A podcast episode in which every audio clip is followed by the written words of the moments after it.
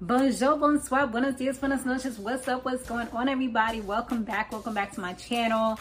It's your girl D some more, and let's get right into this episode because it is getting crazy, y'all. I know this reunion is about to be super duper litty. Like I already see it happening. I've been seeing beef on the internet between Tommie and Natalie once again. So Natalie's been calling her out after she made a song. So you already know we got to be seeing what goes down with that. So Tommie, like we saw last week, she was bugging out. She came back all upset because her freaking, what you call it, because her bags was quote unquote by the door. Um, and anybody could have did anything, even though no one actually did anything, anybody could have done something. So that's why she's mad because something could have happened. So I feel like she just came back just ready. Like it was just like I want something to be mad at. Like anything that happens right now, I'm gonna be mad at it. So that's that's what I felt like it just was, you know. I don't know if it was a little bit of jealousy because the last city was Natalie and Stunna Girl City. I don't know what it was, but she was just off from the time that they got there. And um so yeah, then and then um what's her name? Biggie was on some kiss ass and stuff talking about some. I don't know why Tommie was so mad, but I found out it was something about her bags being by the door. If it was me, I would have did the same thing. Like, girl, bye. Like, you know, you wouldn't have acted all crazy like that just because your bag was by the door. Like, first of all, you don't have that complex where you feel like you're better than people or you feel like you are owed something because you're a brand newbie. So you definitely couldn't be acting like that. So girl bye. Like don't even. Natalie she went on the couch with some see-through something like some outfit there which was like let me just show you my body. Like let me just let me just walk around naked. I think she she did have like underwears on but it was just it's just like let me just show you everything okay? You don't need to leave nothing to the imagination. Just look at me and that's it. I was like, okay, Natalie, looking like a mix between Cruella de Vil and a stripper. Chrisean, she did let the ladies know they had like a little meeting or whatever, and she did let the ladies know that Chrisean was going to be coming despite everything. You know, she was coming to get her bag. So, you know, some of the girls was really excited about that because they're like, at the end of the day, she is a performer and a lot of people do come to see her. They weren't sure if Tommie was going to be there though because you know how everything was going down. Um, and then they said something about, I think it was Stunna Girl who was like, well, this is my motherfucking city anyway. You know how she is, like that extra, like this is my city anyway. So she probably won't be coming or whatever. You know, and it did kind of sound like she was trying to say that Tommie was intimidated by her. But old girl came to the rescue once again. like Miss uh, Biggie, she came to the rescue. Like, no, just because it's your city or whatever. No, Tommie's not scared of anybody. And it just got really under everybody's skin because they're like, what are you doing? Like, you really doing the most, like anything that, and she kept on going. And I don't think she realized what it was that she's doing. Like, she's like, I didn't even do anything. Like, all I said was, I was defending Tommie. Like, you know, like nobody's scared just because it's supposed to be your city. Like, I get where you're coming from, but then she kept on going. And that's where she didn't realize, like, you were still talking about the situation And you've been doing this every single day like at some point you gotta get annoyed like i mean i'm i'm not that nasty like if i gotta do a job i'm gonna do a job i'm not gonna keep on bringing up the situation. It's either it's either you want to fight and get it done with and just squash it move on to the next.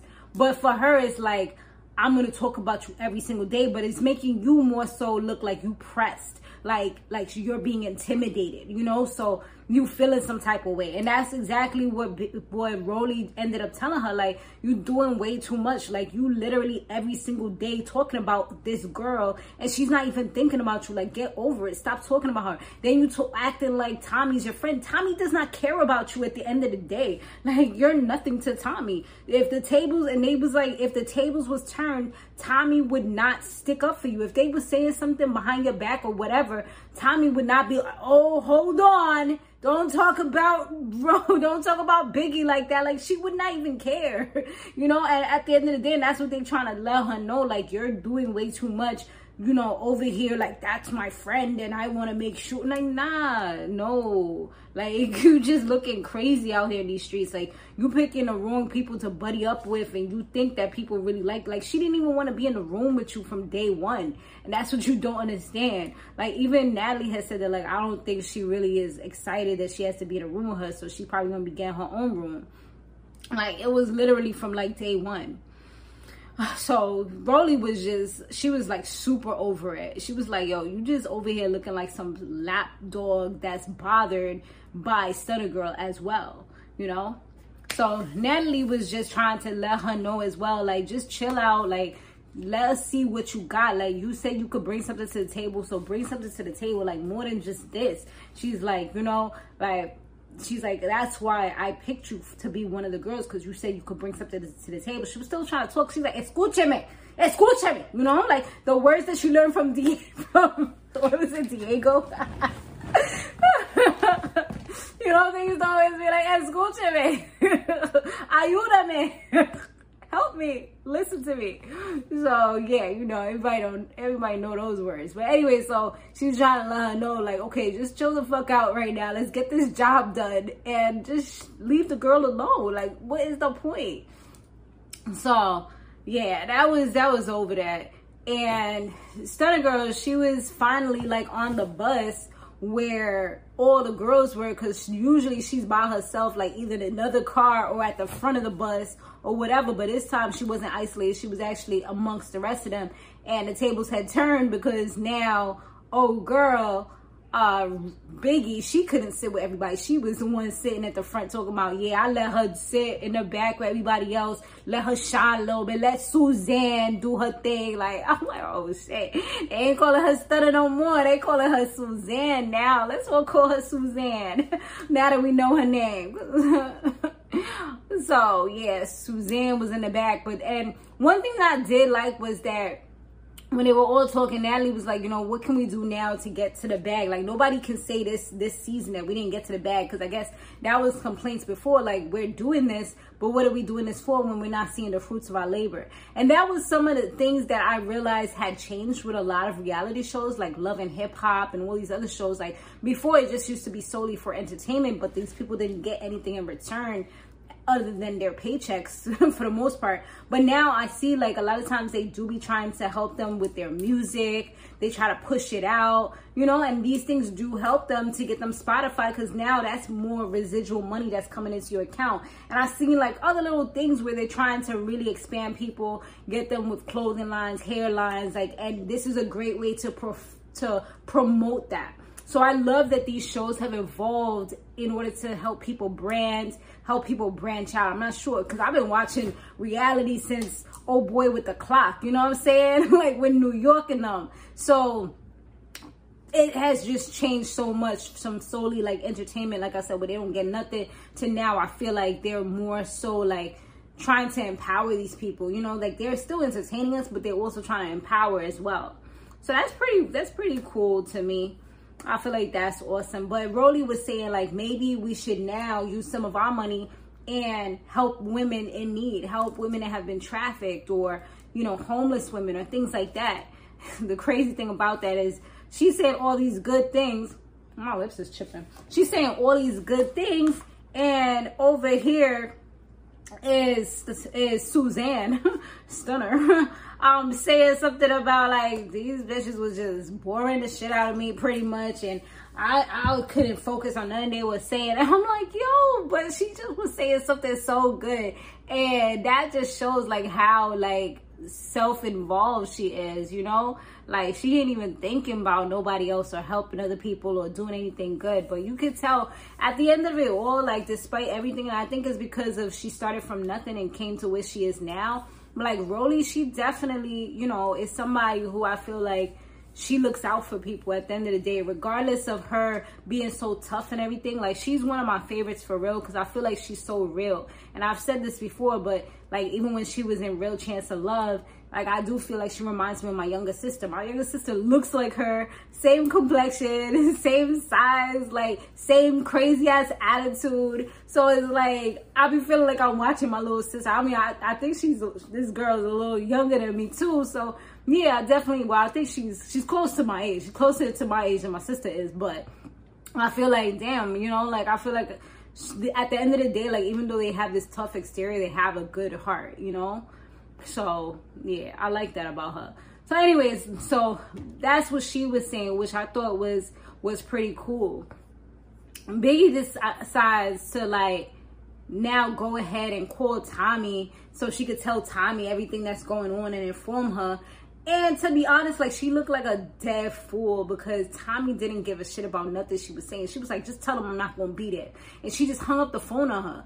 And it's like, this just kind of proved what everybody else was saying. I don't know if she actually told them what she said it during the confessional, but during the confessional, she was like, Biggie called me trying to tell me about what the girls are saying and oh you're not my they think you're not my friend. Yeah i'm not your friend. Like tell them that. Like they're right. Like, i'm like yo i wonder if she really told her that because after that call she just looked so depressed. She looked like she was so like hurt. She was just like you know like like somebody done pull the wind out till she backside because yo she was really like just looking real deflated like but it's like they tried to tell you, like at the end of the day, and I mean, you can't feel spirits. Like you can't feel people's energy. I don't know. Like something about me, I could feel somebody's energy real quick. Like I'll I'll like sit around with you or whatever, but I'm already know like nah.